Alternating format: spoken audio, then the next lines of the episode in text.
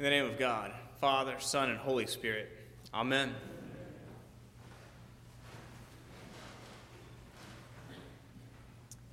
This is a holy night. I've been told by many of you uh, that Maundy, the Maundy Thursday service is your favorite service of the year.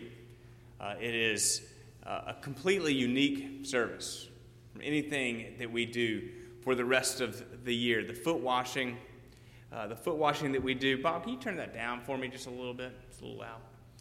Uh, it's just a totally unique service. The foot washing that we do, the stripping of the altar, which will come and at the end of the service. Uh, one of the most moving and spirit filled moments of my ordained career uh, came on a Maundy Thursday, uh, 10 years ago, 2008. Uh, I was an associate uh, in, rector in Charleston, South Carolina, Johns Island, and my rector had preached, and I was uh, celebrating communion.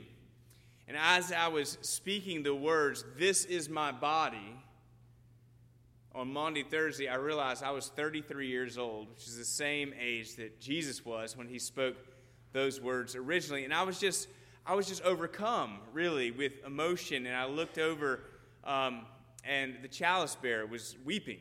Just there's just a palpable sense uh, of the Holy Spirit.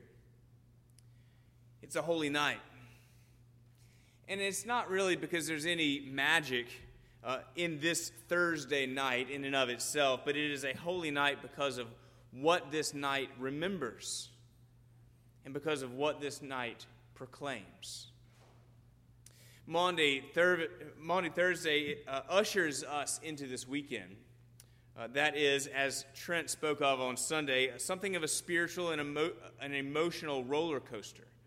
Uh, if Palm Sunday started us up the clack, clack, clack, clack ascent of the roller coaster uh, with sort of nervous anxiety of what was to come, Maundy, Thursday crests the hill. And uh, we come over the top. We begin to see down to the depths and, uh, before you take the plunge. Tomorrow, Good Friday, we will uh, go all the way to the bottom.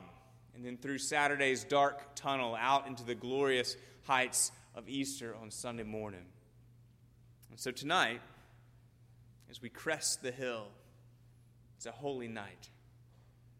Tonight is holy because it takes us back in time to an intimate supper in an upper room on the night before Jesus died. It was the night before he died, which was the act of God's delivering and saving grace. It was not mere coincidence that this supper, this Last Supper that Jesus shared with his disciples in his pre resurrection body, uh, that it was a Passover meal. And in that meal, Jesus and his disciples, in that meal, we see three things. We see Jesus commemorating the Passover. We see Jesus fulfilling the Passover and we see Jesus applying the Passover. So, commemorating, fulfilling, and applying. So, first, commemorating. Jesus is commemorating the Passover uh, in that meal. Jesus and his disciples were gathered there in that upper room to do what all the other people of Jewish faith were doing that night and what many of our Jewish friends will do tomorrow night. That is to have a meal that would take them back in time, recalling and retelling the story of another intimate meal, which happened the night before another act of God's delivering and saving grace. Jesus and his disciples were there to celebrate the Passover. Now, if you're a little fuzzy on what the Passover is, let me give you some context. Somewhere in the neighborhood of about 1,300 years before the time of Christ, the Hebrew people were slaves in Egypt. And they had been for generations, like 400 years. And with each successive generation, the labor had gotten harder, and they came a point, there came a point where they cried out to God. And God heard their cry, and he raised up Moses to demand on his behalf that Pharaoh let his people go. Nine times, Moses asked for the release of the Hebrews. And nine times, Pharaoh refused. And nine times, consequently, God sent plagues upon the land of Egypt. He turned the Nile into blood, and he sent gnats and frogs and locusts and darkness and more. And yet, Pharaoh refused. And so, through Moses, God warned Pharaoh of a tenth and final plague. It would be a terrible plague against the terrible hardness of Pharaoh's iron will. The tenth plague would be the death of the firstborn in Egypt. The Lord would visit the land in judgment. But God provided his people with an escape from his judgment. Each Hebrew family was to prepare a lamb for dinner in a particular way. It was roasted, had bitter herbs. And then they were to take the blood of the lamb, which they had prepared, and they were to paint some of that blood over the doorposts of their houses.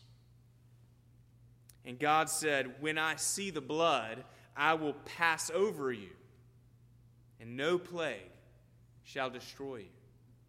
When I see the blood, I will pass over you, and no plague shall destroy you. This is the Passover. God, it was the night that God passed over his people, but visited judgment upon the enemies of his people. The Passover was the night that God saved his people from his own judgment. God's Spirit looked upon the blood on the doorposts and knew that there had already been a death there. And so there need not be another one.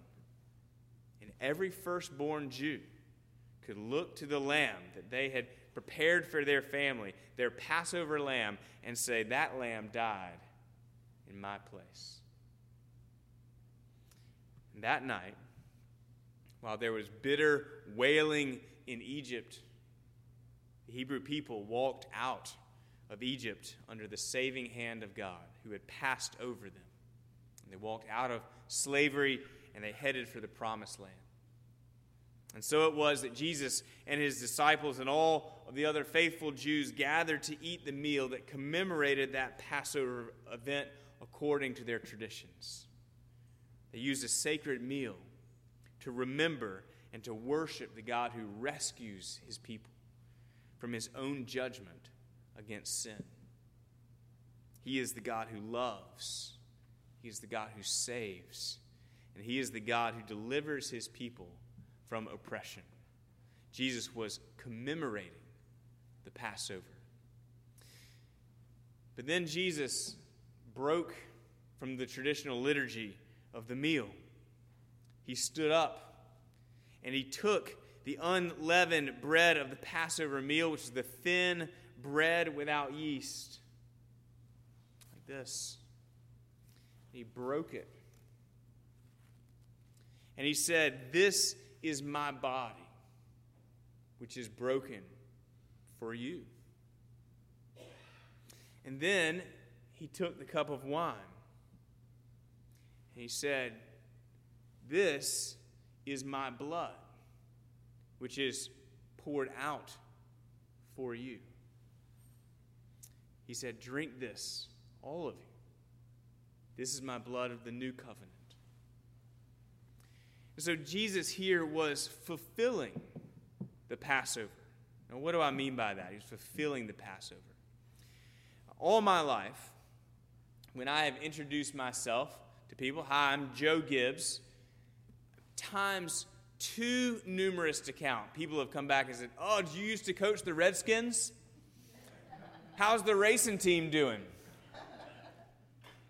And, and of course, they're joking. They all hope that I'm, I'm somehow related uh, to the much more famous Joe Gibbs, who coached the Washington Redskins to three Super Bowl victories in the 80s and who now owns several NASCAR teams. And all my life, uh, from the time that I was in grade school, and less frequently, but still occasionally today, uh, I have heard about him, I've read about him, I've even read a book or two that was written by him. And a few years ago, I got to meet him. For 25 years, I had wanted to meet the real Joe Gibbs, as everybody else seems to call him. I felt like I was pretty real, but uh, they wanted to meet the real Joe, Gibbs, or I, I wanted to read the, meet the real Joe Gibbs, and he was the man that I'd heard about for all these years. He the man I'd read about. He's the man I uh, had had uh, had wanted to see, and there he was, standing right in front of me. He actually uh, signed a little book that I have uh, of his, uh, and and he wrote on on this little track, He says, uh, "Joe, nice name." So. Um,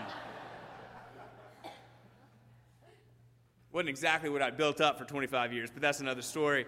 Um, but I wonder if that just gets to, I mean, just an inkling, not much. I mean, just an inkling of the sense that Jesus was trying to convey as he held up the bread and the wine at the Passover meal and says, I'm the one that you've heard about all these years. I'm the one that you've been reading about in the scriptures. I am the one uh, that your ancestors have longed to see standing right in front of you. Tomorrow, Jesus would have said to the disciples, Tomorrow, my body is going to be like this bread, broken for you. And tomorrow, my blood is going to be like this wine, poured out for you. And what you're going to see on that cross and what this meal now is always going to proclaim is that I, Jesus would have said, I am the ultimate Passover lamb. And God's Spirit will look upon my blood, which is placed over the doorpost of your heart, and know that there has already been a death, and there need not be another one. And you can look at me and say, That lamb died in my place. Friends, that's the very definition of grace. God took his own judgment upon himself delivering us, saving us, not because we've earned it, but because He loved us, because He is the Redeemer of His own creation, because we are created to receive His love and to be free from the bondage of our sins, guilt, and power. And so, from that night before Jesus died, whenever we gather in His name, whenever we eat the bread and drink the wine here at the altar, we remember him and how he's loved us and how he's died for our sins. Now, that would surely have been more than the disciples could have taken in and understood in that moment. But there it was. The institution of the sacrament of the Lord's Supper. This is my body. This is my blood. Broken, poured out for you. And Jesus is the final and ultimate Passover lamb. Jesus was fulfilling the Passover. And that same church on Johns Island in South Carolina, one of my favorite things about it, uh, the architecture was such that for the celebrant, standing at the altar over the chalice, looking into the chalice in the wine, you could see the reflection of the cross. And that's exactly what that meal communicates. In the bread and in the wine, we see the cross because Jesus has fulfilled the Passover. But, but he doesn't stop there. So Jesus was commemorating the Passover, he's f- fulfilling the Passover, and then Jesus applies the Passover. And he teaches us to do the same. When he gets up from the table and washes the feet of his disciples, Jesus is taking the role of the lowest servant. He's the King of kings. He's the Lord of lords. He is the one who deserves the praise of all creation. And he is providing further sacramental illustration that he came not to be served, but to serve. Before he died, so that we could live, he is now passing the torch. He is saying, Now it's your turn. Love one another as I have loved you. Love one another to the same degree and in the same manner that I have loved you.